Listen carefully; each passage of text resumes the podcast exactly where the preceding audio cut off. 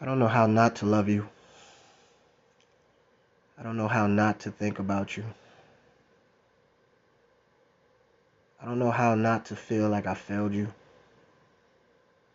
As a friend, as your lover, as someone who's loyal to the ideal of wanting to be with you and only you. I don't know how not to punish myself with loneliness, isolation.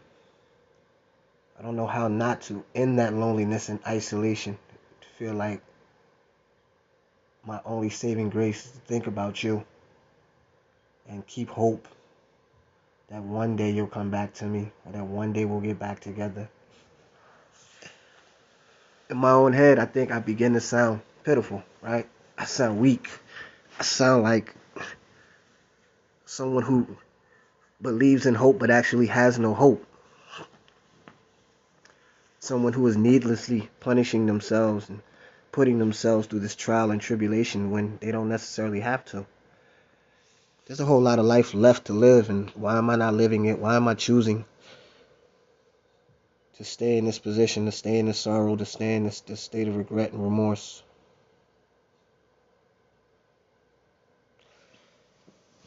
It's because what I'm realizing in love is that those that I love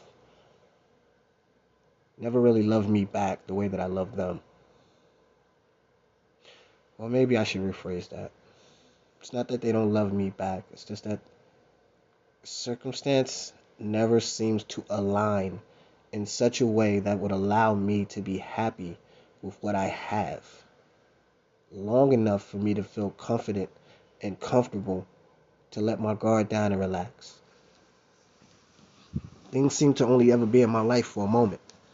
Things seem to only ever be good for a brief period of time.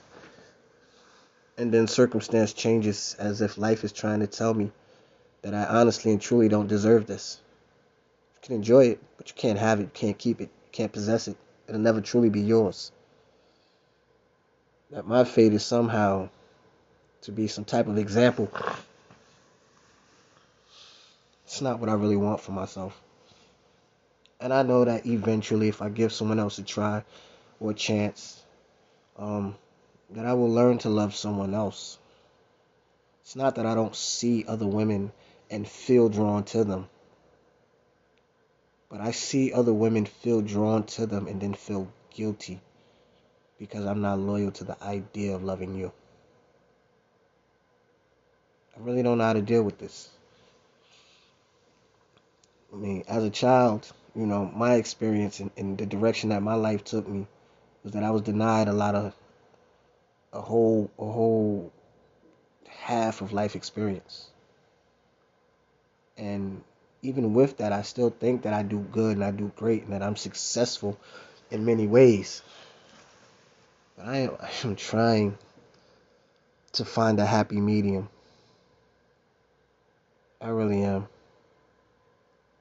I think that all of the representations of love in my life currently are examples of the point that I'm I'm not trying to prove. It's right there, it's right in front of me, but I can't seem to figure out on or, or how to put it together in a way to grasp it in such a way to make it mine and be happy because it feels like it doesn't want to be mine. I don't know what any if all of this means. Um, I just know that I'm a man who loves and loves hard, who's loyal to a fault. who's honest with myself, honest with others. I'm resilient, I'm patient, I'm resourceful, I'm reliable, and yet I'm alone. I embody all of the qualities that, if in any other male that is desired by someone else, would make them perfect. But in me, they just seem to result in the same ending. I end up alone. I'm not afraid to be alone. I don't mind being alone. I don't mind being by myself. In fact, I kind of prefer it sometimes. But there's still a man inside of me that desires a connection, that desires a conversation, that desires to feel desired, be loved, be acknowledged, be known, have meaning, and be me- be meaningful to someone else. It's not all cold. It's not all gangster. It's not all one-sided. It's not all testosterone. It's you know, I'm, I'm a kind person. But yet I'm just not kind to myself. I'm not forgiving to myself as I am with others. I'm not in love with myself as I am with others.